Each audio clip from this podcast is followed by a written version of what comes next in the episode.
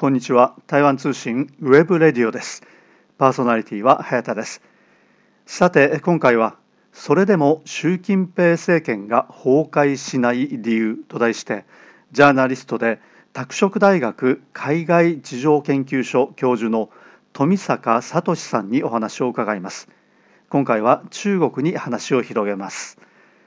中国情勢中国問題を専門とするジャーナリストで拓殖大学教授の富坂聡さんは今年2月新潮を出版されました。タイトルはそれでも習近平政権が崩壊しない4つの理由です。出版社はビジネス社です。富坂さんから中国に大きな逆風が吹く日本であえて挑戦的な新潮を出しましたと出版のご案内をいただきました。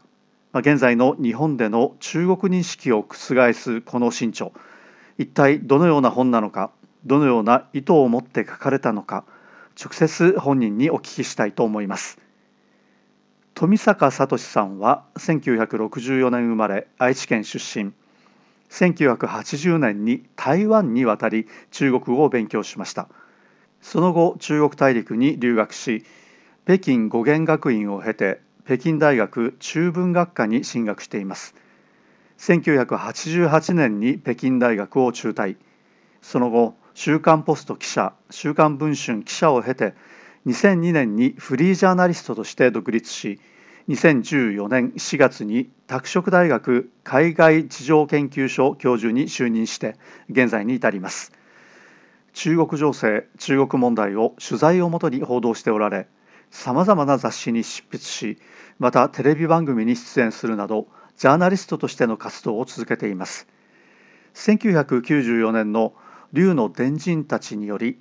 21世紀国際ノンフィクション大賞優秀賞を受賞しています。なおこのインタビューは5回に分けてお届けします。今回はその第1回です。それでは富坂聡さんのお話をお聞きいただきましょう、えー、富坂聡さん今回どうもありがとうございます。ありがとうございます、私実はあの、はい、リスナーなんであの今日あの呼んでいただいたこと非常に光栄です。ありがとうございます。いかがですか私たちの。いやあの本当にねなんていうかその聞き入ってしまって。なるほどなっていうことが多いんですよね。えー、だからあのー、地方選挙からあ、うん、ねいろんな要するにその台湾の中身の話っていうのは、やっぱり届かないですよね。あのやはりねあのなんていうか一つのあのなんていうか一つのストーリーの中のそこから外れてくるものっていう情報としてなかなか入ってこないので、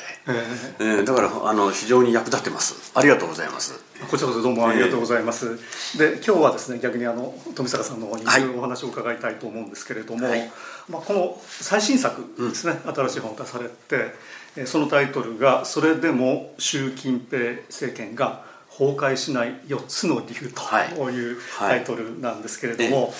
ちょっと衝撃的なタイトルですよね。なるほど。確かにね今のあの時勢からすると、はい、あの流行りとは全く反対の方向から出してますんで、はい、まあ、ある意味本当に、えー、なんていうんですかね今の大きな流れに対してですね、はい、まあ、小さな力かもしれないけども今向かってる方向はそれでいいんだろうかということをですねあの明確に打ち出した本ですね、うん、えー、まあ、4つのっていうのはこれはまあ実はまあ編集者のアイディアで、はい、あの明確に4つっていうわけじゃなくていろいろ書いてます。はい。まあ、一応4章に分けてそうです。4章に分けたということですねこの本を出されたということで連絡をいただいた時にですね、うん、こういうふうに書いていらっしゃいまして、うんあの中国に大きな逆風が吹く日本で、あえて挑戦的な新潮を出しましたという、はい、挑戦的なというふうに、えー、書いて、えー、い。らっしゃったんですけれども、はい、これについてですね、えー、何が挑戦的なのか、まあ、この本を出された意図、はい、それからまあ、内容について先生とご紹介いただければと思います、そうですね、はい、まあ、挑戦的っていうのはいくつかあるんですけどもまず一番大きいのは今のその日本人の中国観ですよね。でこれは僕はねあの本来は怒りをぶつけなくてもいいことで怒りをぶつけてるんじゃないかなと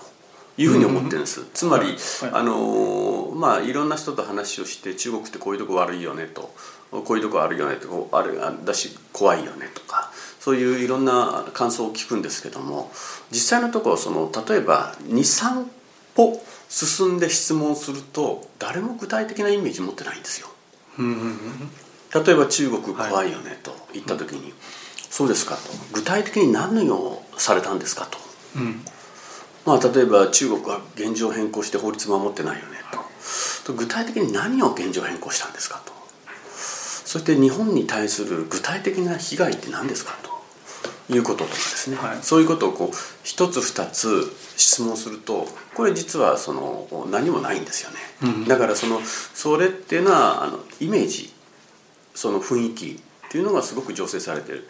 で私はですねあの実はちょっとこう あの大げさな話かもしれないですけども一つの国をあのやたらめったら憎んだりとか、うん、あのその感情的にその彼らをその排除しようというふうなあ気持ちを持ったりとかですね、うん、そういうことっていうのは最終的には戦争につながっていくと思ってるんです、うん、だからこれも私は実は始まったなと思っちゃってるんですつまり戦争のその向かうその前提がですねもちろんこれがすぐにインスタントに戦争に向かっていくってことではないんですけども、ただそのなんていうんですかねあのここのとこ見てて私はもう変わりがすごく早いんでちょっと戸惑ってるとこもあるんですよね。例えば政治家でもですねあの官僚でもいわゆるまず最初に中国っていうのはダメなんだと、はい、前提でないと話ができないみたいな、はい。はい、あのまあこれもあるツイッターで見たんですけども非常に何ていうんですかねあの客観的にものを書いてる人が後書きでねあのいや客観的にものを書いているけど実は好きか嫌いかと言われたら私は実は中国嫌いなんですと、そういうことを言わないとねあのいわゆるその一つ客観的な問題あの視点を打ち出せないということのこの今の状況って大丈夫ですかというのがまず一つの挑戦的なものですね。でもう一つやっぱりそのその空気を作り上げてきたメディアに対してね、うん、そのあなた方がやってること正しいですかということをその徹底的にあのその違う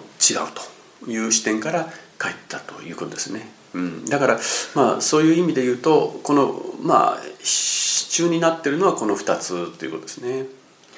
あのこの本の中にですね、うん、えー、これ第一章ですけれども、こういう一節があってそのいつの間にか中国は一党独裁権威主義国家の象徴として誰もが安易に拳を振り下ろせる対象となった、うん、でその次なんですけどこれ先ほどおっしゃってたところと関係あると思うんですけれども、不確かな情報に基づいて発言しても訴えられることがないのだからやりたい放題であるということなんですけれども。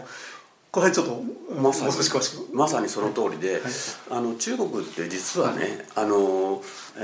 ー、やろうと思えば、うん、あの誰でも専門家になれる。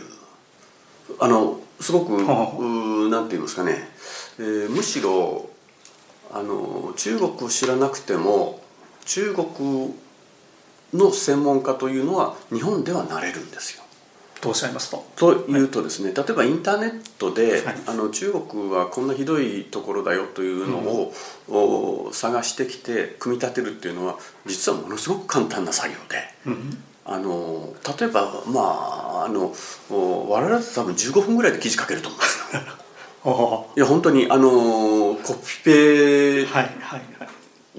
なんですかね、まあ、コピペまでしなくても、まあ、中国の悪いとこっていうのは実は要するに日本語だけでも多分取れるぐらい、はい、実はその情報があふれ溢れてますんですよね。だからその時に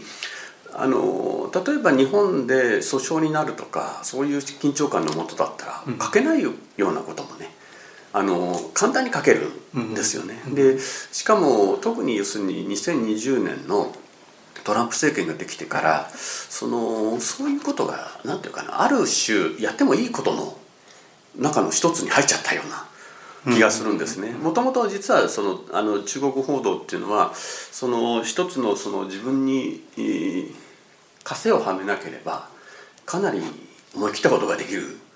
あの、うん、あれなんですよ。あの場所なんですね。だからそういう意味ではあの国内でそのジャーナリストとして何かやるとかいうことに比べるとはるかにハードルは低いんです。実は。で特に要するに反日のムードが高まった2004年でさらに2012年にさらに悪化するんですけど、うん、これ以降ねあの中国問題っていうのはとにかくその何ていうんですかねあの悪口言ってればあのそれは歓迎される。だけど例えば中国は素晴らしいんだよということを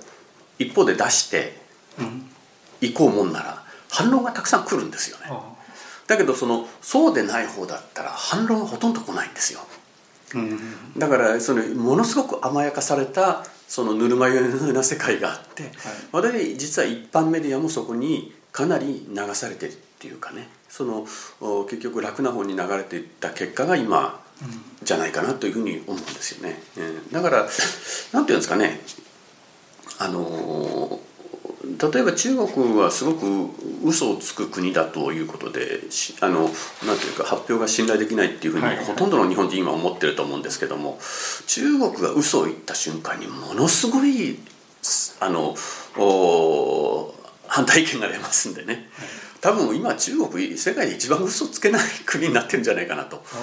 いうふうに思いますね、だってその変な発信をしたらもうすぐに、はい、あの突っ込まれて、うん、あのあれになっていきますんでね。だからそういう意味で言うと、まあ、西側の方がそれは特に日本で暮らしてて情報に接してると西側の方があの間違った情報が出出しやすいですよ。なるほど、えー、だからそういう中であの結局特に最近は私はその中国報道の未来ってどうなのかなって思うことが多くて、それはですねあの我々の世界でやっぱり一番難しいのはその中国共産党の政治に関わってる人にちゃんとアクセスをして、はい、それが何て言うかな報いられるか報い あの報いられるかどうかわからない、無駄な努力になることが分かっていてもやっていて、まあ、ある種の一つのその見識としてそれをを積み重ねていくということっていうのは、まあ、あの非常に何て言うかな。あのひょっとしたら無駄骨になる可能性の高いあんまりやりたくない作業だっていうのは分かるんですよね。それにその彼らがスクープをくれるなんてことはまずないわけですからね。だからそういう意味で言うと非常に骨の折れる作業の割にはリターンの少ないですね、うん、あの作業なんですけどもそういうこともう今やらないんですよ。だからあの異様にずれた内容になりつつある。つまりそこをきちんとやってるだけで修正されるものっていうのがなくなりつつあるということですね。であの今多いのはその在日中国人と、在日中国人といわゆるですねあの反政府活動をやってる、まあ、民主活動家、この取材だけであのものすごくインスタントに記事ができてるっていうのがすごく見えるんですよね。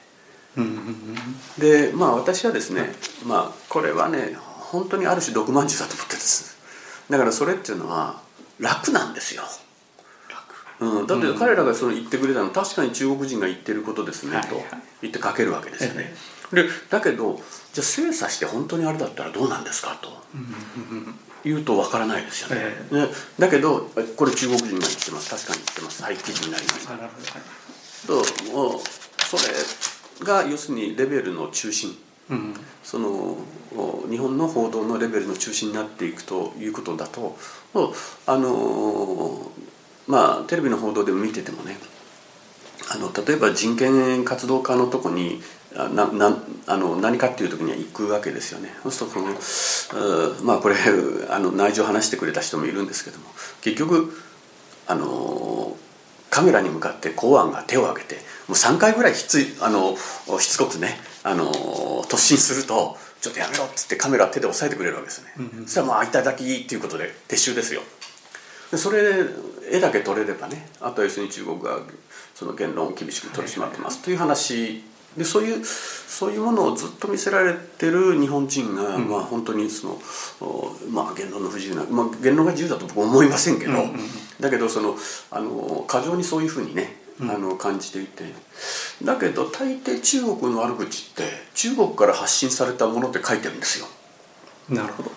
この矛盾になぜ気づかないのかなと、だからある程度のものは出てきてるわけでね、うん、あのまあそのこの辺のところは私はですねそのあの中立っていうのはありえないしそんなきれい事を言うつもりはないんですけどただその当然思っていいリテラシーという部分でね。で自分でやってることを例えば本当にあの今日私は日本だったら永田町でねあの永田町の前で抗議活動をしてる人知らないですよ。誰が何をやってるか、うんうん。その人のところに多分聞きに行ってその人だけに日本を語らせたらどうですか？とはい。いうことですよね。でさらに言うとねと例えば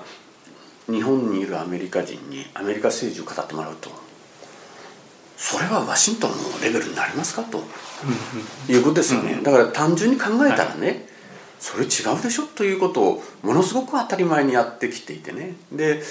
で彼らというのはやっぱりその一番日本人が欲しい言葉を言ってくれるんですよ。ね、中国がダメだとか、あそういうだからそういうことをやってるっていうのはこれは一つねなんかこう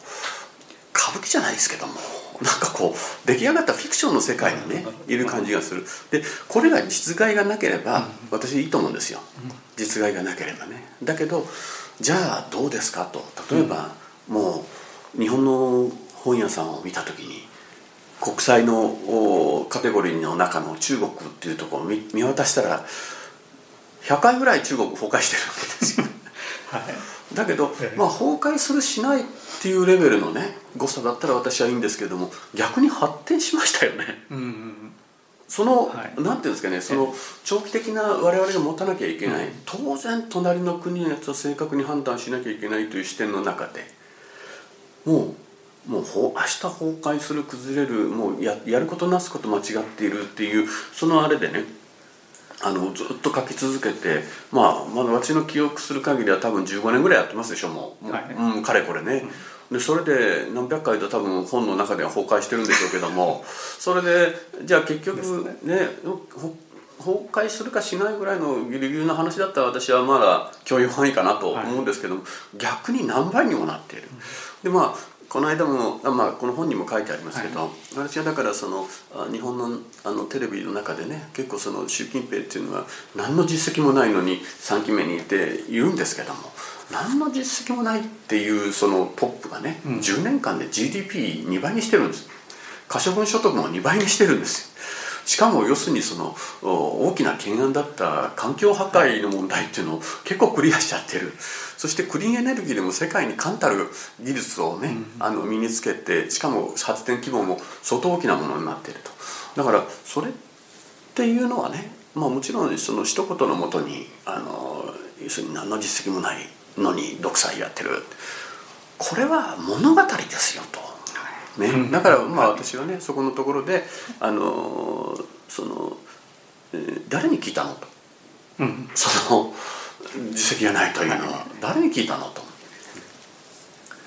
でなんていうのかな。あのコロナのなんかのあの上海でねあのロックダウンが長く続いて。で私はやっぱりそのあのロックダウンって厳しすぎると思うしその確かに中国の経済にも相当もう害悪になってたんであのみんながねあのもういい加減にしてくれっていう気持ちはすごいよ分かるし、ワールドカップを見て一般の人々が大大騒ぎしたのも当然だなというふうに思うんですけどもただそのおあのだからといってね例えばデモ隊の人々に習近平政権の悪さっていうのを語らせる。そのゼロコロナ政策を語らせるっていうその日本メディアのその安直な専門家じゃないでしょと。ね、あのデモしに来た若者がねコロナをねあの COVID2019 をねものすごくこうよく理解してねでそれでその政策に対してね習近平間違ってるって言ってるのかと、ね、だけど要するにもうそこすごい正義の声になっちゃうわけですよ。であのみんなが正義の声を上げているのにね習近平は知らん顔しているとそういう報道は少し違うでしょうと。ね、だからあのやっぱり農村なんかにあれ広がった時には本当何が起きるかわからないっていうのがで今回はまああの要するに、まあ、幸運なことにねえあの大したことにはなってないというだけの話でね、あの何百万人ひょっとしたら死ぬといういわゆるその一応のその科学的なあの警告が出てたわけなんでそれをその無視してじゃあ開けたのが正しいのと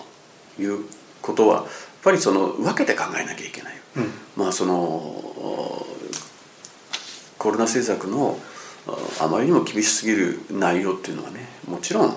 問題でしょうけどそれとそこに出てきてる人たちが言ってることが正しいかどうかっていうのは分けて考える。それぐらいのことはやるべきなんじゃないかなというふうに思いますね。だからそのその人たちが言ってる、いや言論の自由があれがっていうのはねそれ全て正しくてねその全ての政策を見通しして言ってるんですかとそういう扱いになっちゃってるからだからまあちょっと子供っぽいなというふうに思うんですよね。それでも習近平政権が崩壊しない理由と題してジャーナリストで拓殖大学海外事情研究所教授の富坂聡さんにお話を伺っています富坂さんは最近それでも習近平政権が崩壊しない4つの理由という新著を出されています。こちらの方も合わせてお読みいただければと思います。このインタビューは5回に分けてお届けしています。今回はその第1回でした。次回も引き続きお聞きください。パーソナリティは早田でした。それではさようなら。台湾通信 web radio でした。